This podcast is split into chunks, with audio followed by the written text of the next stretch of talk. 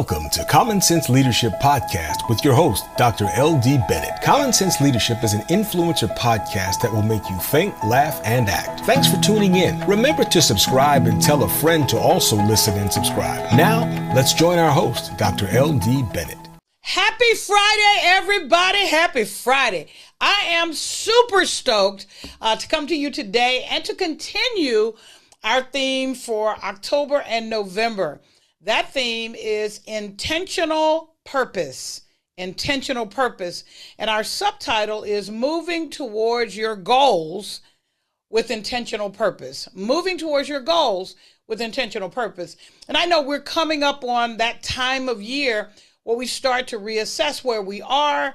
Are we where we thought we would be at this time last year?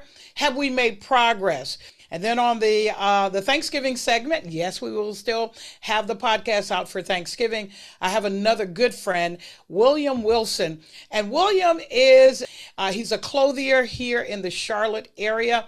And I tell you, this guy has so much purpose. And when you hear his leadership journey, when you hear how he got to where he is today, receiving all sorts of awards for his clothing and for the people that that he dresses. I tell you, you're going to be really impressed. He's going to be talking about entrepreneurship and how do you bring that same type of intentionality to something that you really want for yourself.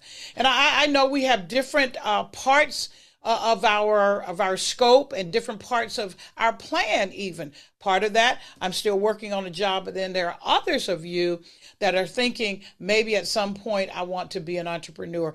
Well, this conversation with Will be very, very helpful to you. Again, the leadership journey that he shares, I tell you, you will find a lot of strength, also a lot of encouragement and validation. Sometimes you're going through a rough patch, and it's good to know that someone else has gone through this and they've come out on the other side much, much better. I'm excited about that. I do want to give you another heads up. Starting in December, we will shift how our podcast and our Vimeo page, which is that video aspect of the podcast, how it's being presented. After talking with so many people, people that I coach, people that are part of a facilitation of some sort that I'm doing, I'm hearing a lot from people saying, hey, LD, I would really love to just get like a snippet of something on my way to work or as I'm walking or as I'm doing my exercise. I really love just to hear just a snippet. And it was so validating because this was something that I was already thinking about, moving the podcast from a 30-minute segment to a 10 to 15 minute, depending upon what that conversation is and how deep it gets. I'm looking at 10, no more than 15 minutes. Those segments will be called quick hits, Just stay tuned and you'll hear more and more about that as we approach December. I'm excited, guys. I'm really excited. And thank you so much for your participation, for telling other people about the podcast, and for subscribing. I really appreciate that. This is, for me, this is a passion project, and I love it. And it really makes me feel good when people say, hey, I heard the podcast, and it was really helpful for me. So as we go forward, I want you to sit back today and listen to that. Will be with my dear friend, Will Wilson, entrepreneur, clothier to the stars. And I tell you, his leadership journey is fascinating. So intentional purpose is our theme for October and for November. Looking forward to hearing from you.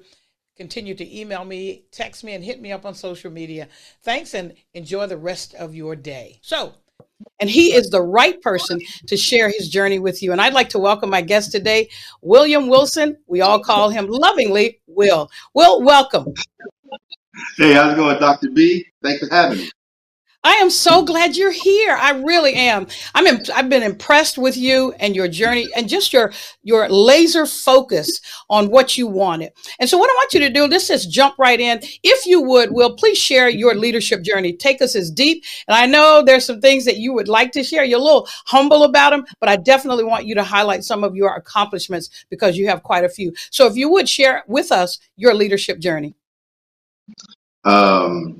Well, it kind of goes all over the place. I live a life like a child. I believe simplicity is the key to happiness. So a 5-year-old can live my life. I'll just believe, try something. If it works, cool. If it doesn't, so be it. But what's the worst that can happen? It doesn't work, worse off. So I started off in the Navy. When I got out of the Navy, actually, I didn't know what I wanted to do because I went right out of high school into the Navy. I graduated college and everything while I was in the Navy.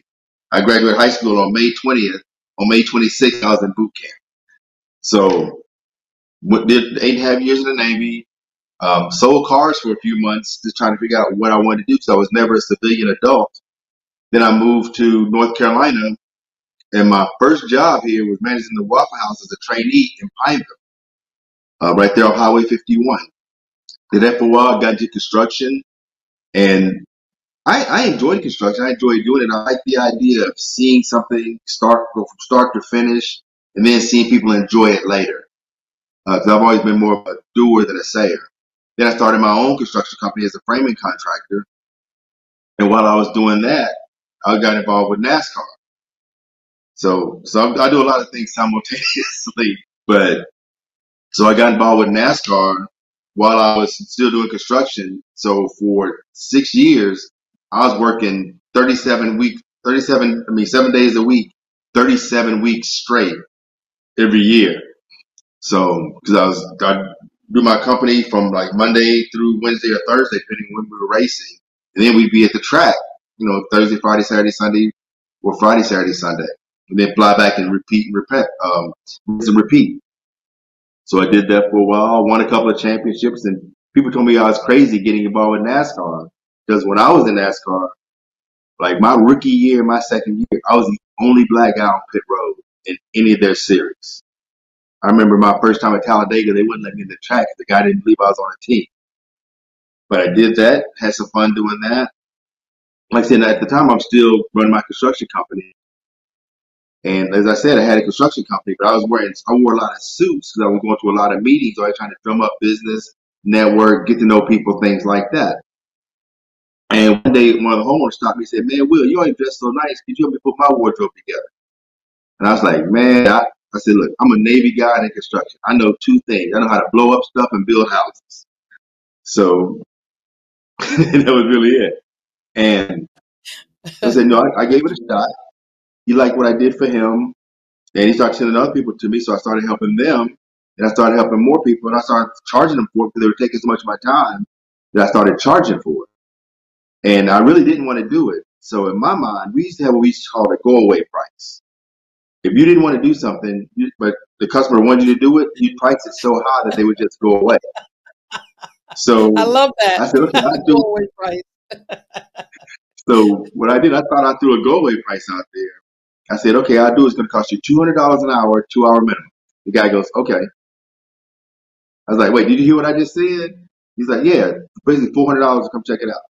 Now remember, I'm a country boy from Arkansas. Like, you'd be hard pressed just to get us in a suit, period, let alone a custom suit, let alone someone to pay you $400 to look at their closet and tell them what to go buy. So that was my first lesson in understanding your demographics. But I started helping them out. I started thinking, you know, I'm telling these guys what to go get. If I can provide it, there may be a business in this. Now, again, country boy from Arkansas, I had no idea there were companies like Tom James and other custom suit places that would come to your house. So in my mind, I was creating a whole new service category. And I was friends with Mike Minner, Mike Rucker, Al Wallace. Now, those guys were still playing for the Panthers at the time. So I went to them. I said, "If you can have your perfect clothing situation, what would it be?" And they told me. So I really kind of set William Wilson Clothing up based on what they would want. And I just reverse engineered it. And it worked out. And, you know, just as I was starting William Wilson Clothing, the market, the economy just crashed. It's almost like God looked out for me. It's like I got over the bridge, then the bridge collapsed. And I've been doing this ever since. Well, I'm telling you something. This was a fascinating journey. You know, I was leaning in, but a couple of things I want you to noodle out. Go back to that period in your career when you were working with NASCAR, and for so many of us, because that's really one of the first things that stood out with me was when I met you, and then our mutual friend that really introduced us, Mike Barber, he said, "This cat is working with NASCAR." I'm like, a brother with NASCAR? Are you serious? And this was before the Bubba Wallace, you know, and all of that. Mm-hmm. And I said, I have to know more. So if you would please share just a little bit more about that NASCAR experience. And I know you got a couple of rings from somewhere. Make sure you share those as well. And then once you finish that, I want to come back to just the whole Will Wilson clothing piece and how that really morphed. And I want to ask you a few more questions about that. But if you would start, talk a little bit more about NASCAR and that experience. Okay. Well, the way it all started, I worked for a company called John Wayne Homes, and they were some of the guys from work were going to qualifying and like all that stuff. It was a Thursday night, and they had a little ARCA race beforehand. Then they had Cup qualifying, and I'm looking like this is kind of cool. I want to get involved with this. And the guy next to me named Steve, what was his name? Steve Allen. He said, "Will, look around you." I looked around. The only people I saw that looked like me had event staff on their shirt. And he said, it's hard to get involved with NASCAR if you don't know anybody. He said, you don't know anybody and you're black. Good luck with that. So, but again, I'm one of those people, if I'm going to give you a chance to say no. And I didn't know enough about the stuff to know what I wasn't supposed to be doing. So I just said, if I were going to do this, how would I try this? So I actually developed a whole driver training program. And all the, like, literally every race shop in NASCAR is in Charlotte and the surrounding areas. So I literally got in my truck and just knocking on doors, trying to meet with people. And I finally got a meeting with Sam Bel Navis, who's a brother, because I saw in the news that they're going to start their first black-owned NASCAR team. So I was like, well, this is probably give me my best chance because, you know, brother to brother. And for 2 weeks, now I was living in Ballantyne at the time, and this shop was in China Grove. And for those of you who don't know, that's about an hour and 15 minutes each way from my apartment to the shop. But I drove there every day for 2 weeks. If every day I would either he came just as I left, or he had just left when I got there. So I finally, the stars lined up, and I finally met with him. He was finally there. We met up, and he told me what pretty much everyone else told me. I was too old to start driving. I was in my 30s by then. But he let me hang around the shop and do some testing and things like that. They had some technical issues that happened, so their team didn't really get going. So I still just kept shopping stuff around. Now I was a little bit more familiar with the environment and how the culture worked in NASCAR. So I still kept just knocking on doors. And I went to a shop, and just as I was talking to the receptionist to figure out who to lead my program with, the GM of the truck team came by, and you know, he's talking with me. I'm like, oh, okay, cool. So we have a conversation. He said the same thing I'm told, but he let me hang around the shop. But in watching the shop, I started watching pit practice, and I was like, wow, this is pretty cool. And I decided I wanted to be a jackman. So I went home and I cleared out my living room in my closet, and I taped off a pit box. Now, for those of you who don't know, a pit box, if you're watching NASCAR race, when they come in and they change all the tires and all that stuff, that's a pit stop. In the area that they're in where the car stops, that's called a pit box. So I taped off a pit box. I had my guys build a 2-foot wall, and I bought a 45-pound weight. At the time, I jacked for 35 pounds. So I bought a 45-pound weight, and I practiced jumping off the wall and my steps based on what I'd seen at practice. And then when the guys would go back in to go to work, I would take one of the jacks, and I would practice setting the jack, jacking the car up, dropping the jack, running around the side, all by myself. And I did that for almost a year, and no one had any idea I was doing it. So the next season, they were getting ready for start pit practices, everything, because the season's getting ready to get started. And the jackman's, his back was kind of sore, so they didn't want to take a chance tweaking it, you know, just at practice. So they were going to cancel practice. So I begged the crew chief, said, Dennis, give me one shot. Let me give you one shot. Let me just see if I can do this. He's like, man, Will, you're going to mess around. You're going to hurt yourself. You're going to sue us. So I had to sign all this paperwork. You know how legalese works. Right, yes. So I had to sign all these waivers and stuff. If I broke my back, it's on me kind of deal. And so we did it, and the stop was only like 4/100ths of a second slower than the stops they'd been doing. So the crew chief looks at me like, what just happened here? So we do it again. And by the time we finished, our last three stops were the three fastest stops they'd had the last two seasons. But what they didn't know is for a year, I was practicing with not expectation, but anticipation. Because I didn't expect them to give me a shot, but if I did get a chance, I wanted to be prepared. So, and that made me the backup guy. So now I'm traveling with the team, and I'm sleeping on rollaway beds, fold-out beds, wherever I can fit, because they'd already put the whole logistics schedule together for the year. They hadn't planned on me being there. So it worked, and we're at a race. I got in for my first race, never got off pit road, and people told me I was crazy, but 2 years later, I won my first championship, and went on to win a couple more after that. So they can call me crazy all they want to, but for the rest of my life, I'm an NASCAR champion. I tell you, man, and you know, you said several things, and I was taking copious notes. You talked about something in your leadership journey around NASCAR. You talked about perseverance. You kept going. Mm-hmm. You knew what you wanted. You did your homework. You looked at, mm-hmm. you assessed, you know, you looked at the real estate piece. Okay, you moved on from there. You did the construction thing.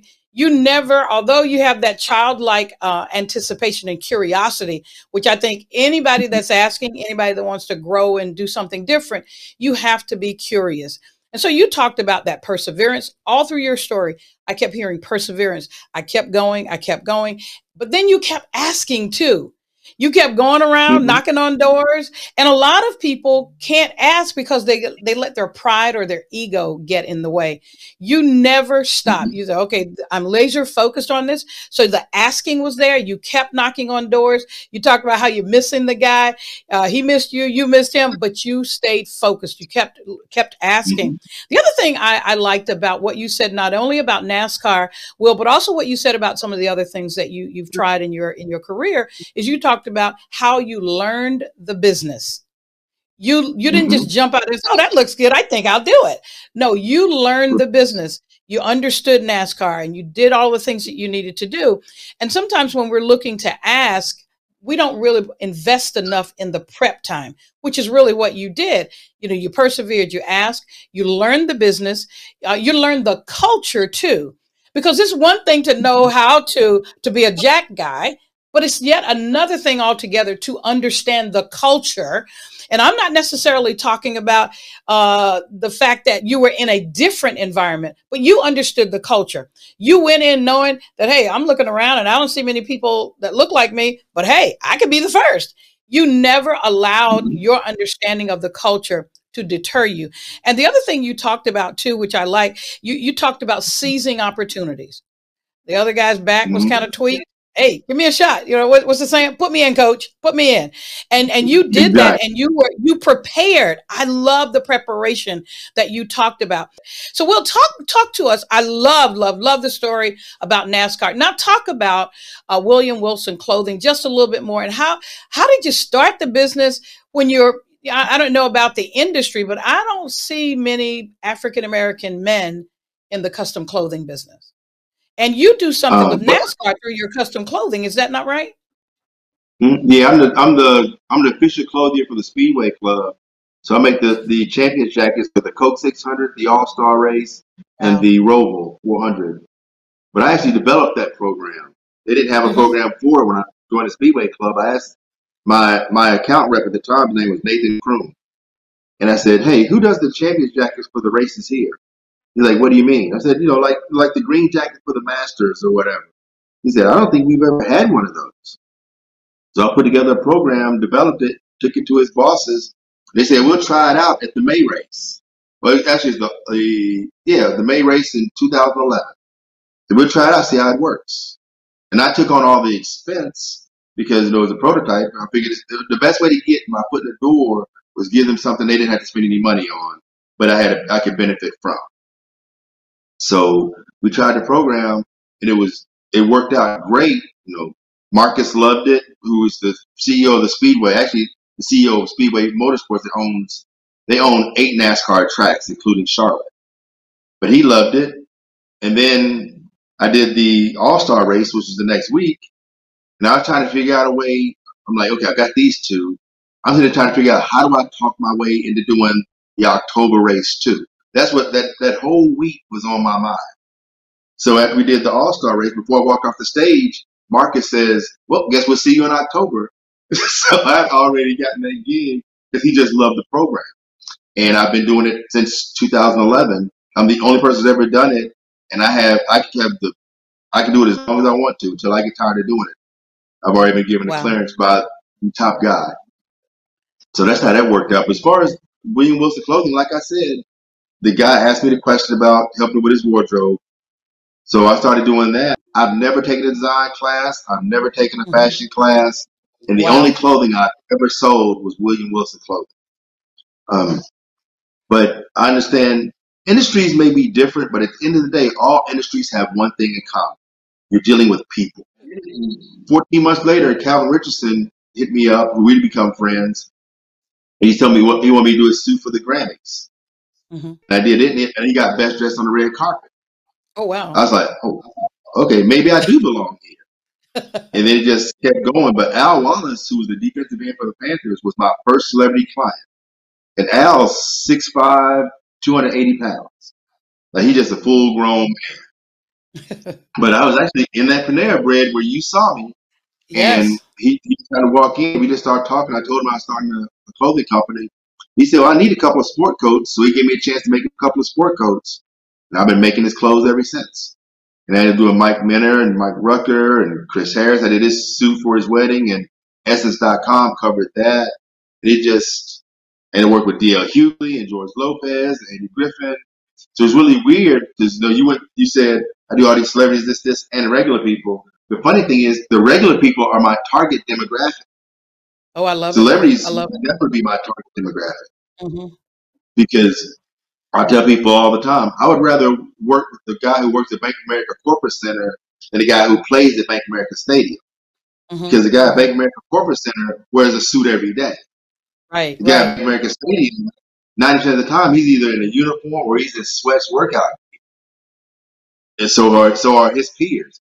The Bank of America Corporate Center guy, he's in suits and his peers are in suits. Or she's in suits and her peers are in suits. So it's about numbers. The average NFL career is three and a half years. I mean, I theoretically have to turn over a new customer every 3.5 years. I want 30-year clients. Right. And my goal has always been the same thing since the day I started. I want to sell 2 suits and go home. That's it. 2 suits and go home. Okay. Hey, I'm going to ask you 2 more things, but then I want you to talk about build over grind. That's a new thing that you're doing. Mm-hmm. Talk about that a little bit. Okay. Well, build over grind is a mindset that I have. I think the most ridiculous thing people say, they talk about they're on the grind and they're grinding and all this stuff. You know, I live my life by a certain number of biblical principles. It's turned out to be that way. It's just, the Bible says, train up a child in the way he should go. And I guess it is true to be true. I believe in asking. The Bible says you have not because you ask not. I believe in learning because it says my people are destroyed for lack of knowledge. So I believe in learning. So the Bible also says life and death in the power of the tongue. So when you think about the definition of grinding, grinding is the laborious act of taking 2 hard surfaces and rubbing them together. You can grind all day and you only produce 2 things, heat and dust. That's it. You can grind all day and get this big, huge pile of dust, but the first strong wind comes through is going to blow all your work away that you've worked for naught. Whereas if you build, you can take just one single brick and set that brick down. As long as you keep setting that one brick after brick after brick after brick, you set that, eventually you got a wall. If you keep going, you got another wall, another. Now you have a room. So now that wind blows, you have protection. If you keep doing it, you'll have more rooms and more rooms. Eventually, you have a home. Now you can have protection here. You can work your business here. But you're building something that not only can protect you, but protect the people you care about, that you love, or the people that you want to help. So I believe in building over grinding. Because think about it. Just in normal nomenclature, you don't grind wealth. You don't grind an empire. You don't grind a fortune. You don't grind a brand. You build wealth. You build an empire. You build a fortune. You build a brand. How do you build something? By grinding. By definition, those things are oxymoronic and make no sense when you look at them both compared to each other. They literally work against each other. And then if you look at it from a psychological standpoint of it, if you tell someone We do, I'm grinding it out. Subconsciously, you're already telling yourself you're in a battle. You can't, I don't care how good of a fighter you are, no one can fight 24/7, 365. Absolutely. Absolutely. But if you say you're building something, if I'm building a house, you may come by the first day and all we've done is clear out the land. You come back a week later, I've got a foundation. You come back 3 weeks later, now you're starting to see the floorboards. You start seeing some walls. You see progress. You don't see two houses. You don't grind two houses together to build a house. You build step by step by step by step. So now you've got milestones and markers that you can achieve to accomplish what you want to accomplish. Grinding is the exact opposite. Grinding, by definition, is the wearing away of something, not the building up of something. So I believe in build over grind. So, Will, that was fascinating. Your leadership journey was simply fascinating, and so many lessons in there. Give us a call to action for individuals.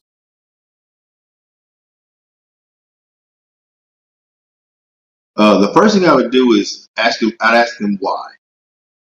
You know, because the ugly reality of it is, you know this, Doc, not everyone is meant to be an entrepreneur. You know, entrepreneurs have built this ecosystem that they almost belittle employees. It's like, if you're not an entrepreneur, you're less than. And that's insane. Not everyone needs to be an entrepreneur. One thing, if everyone's an entrepreneur, who's doing the work?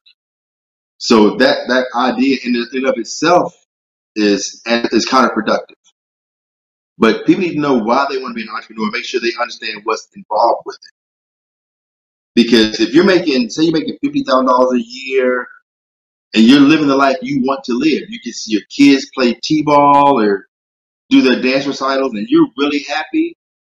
And you don't let me, who am I to tell someone else that, hey, you should be more than this? You know, and as entrepreneurs, we walk around, I'm not going to trade my time for money and all these other things that sound great on bumper stickers, but in reality just don't work. And it's really incorrect and it's misleading. So the first thing I do is ask them, why do you want to be an entrepreneur? And then I would talk to them about what entrepreneur life is like, even when you're successful. Because as Shakespeare said, "To thine own self be true."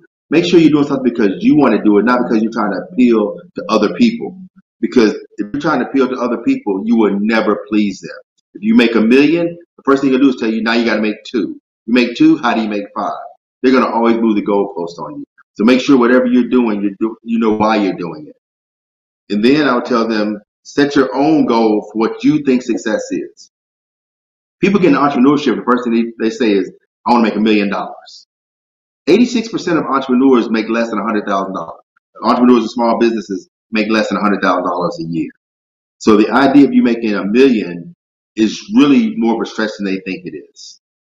So you got to set their idea of reasonable expectations in the life that they want to live.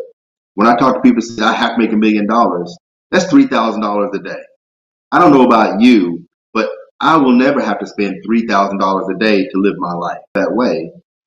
Mm-hmm. But no, so once they've got those things developed, I tell them basically 4 things. 1, learn the rules for yourself. That way you know, and this is whether you're going to be an entrepreneur or an employee. Because when people tell me, you know, I can't take being bossed around or whatever, I think bad employees make horrible entrepreneurs. Because the things that make you a bad employee, because people who are bad employees, they lack discipline, they lack credibility, they lack accountability, they don't follow instruction, and they do what they want to do. If you try that entrepreneurship, you will be back in the unemployment line before you know it. Mm-hmm. You know, once all the bravery and the boasting's done, you got to get down and have the humility to understand more people are going to tell you no than tell you yes. Second, you know, make sure you have a relationship with God or whomever you serve, because there's going to be some times where it's just you and them. It's just you and God, you and Allah, you and Confucius. Well, whoever you serve, it's going to just be you. You're not going to have a whole group of people support you. Most people don't look at you and think you're crazy. So you need to have a relationship with God to help get you through those times where it gets really tough. Because entrepreneurship is a difficult, tough, lonely, sad, heartbreaking, wonderful, beautiful, amazing career. Amen. You're right. You know, then I would tell them to not focus on color. A lot of us, especially in our community, we think, oh, well, we'll just work with our people. If I'm just now, and I started in 2008, so what, 13 years, November 13 years? I'm just now starting to have a decent number of black non-athlete clients in the city I live in. And tons of people know in this industry, in this business, know what I do. I tell people a lot of times, I have black fans and white customers. Okay, and the fourth thing I would say is broke people give broke advice.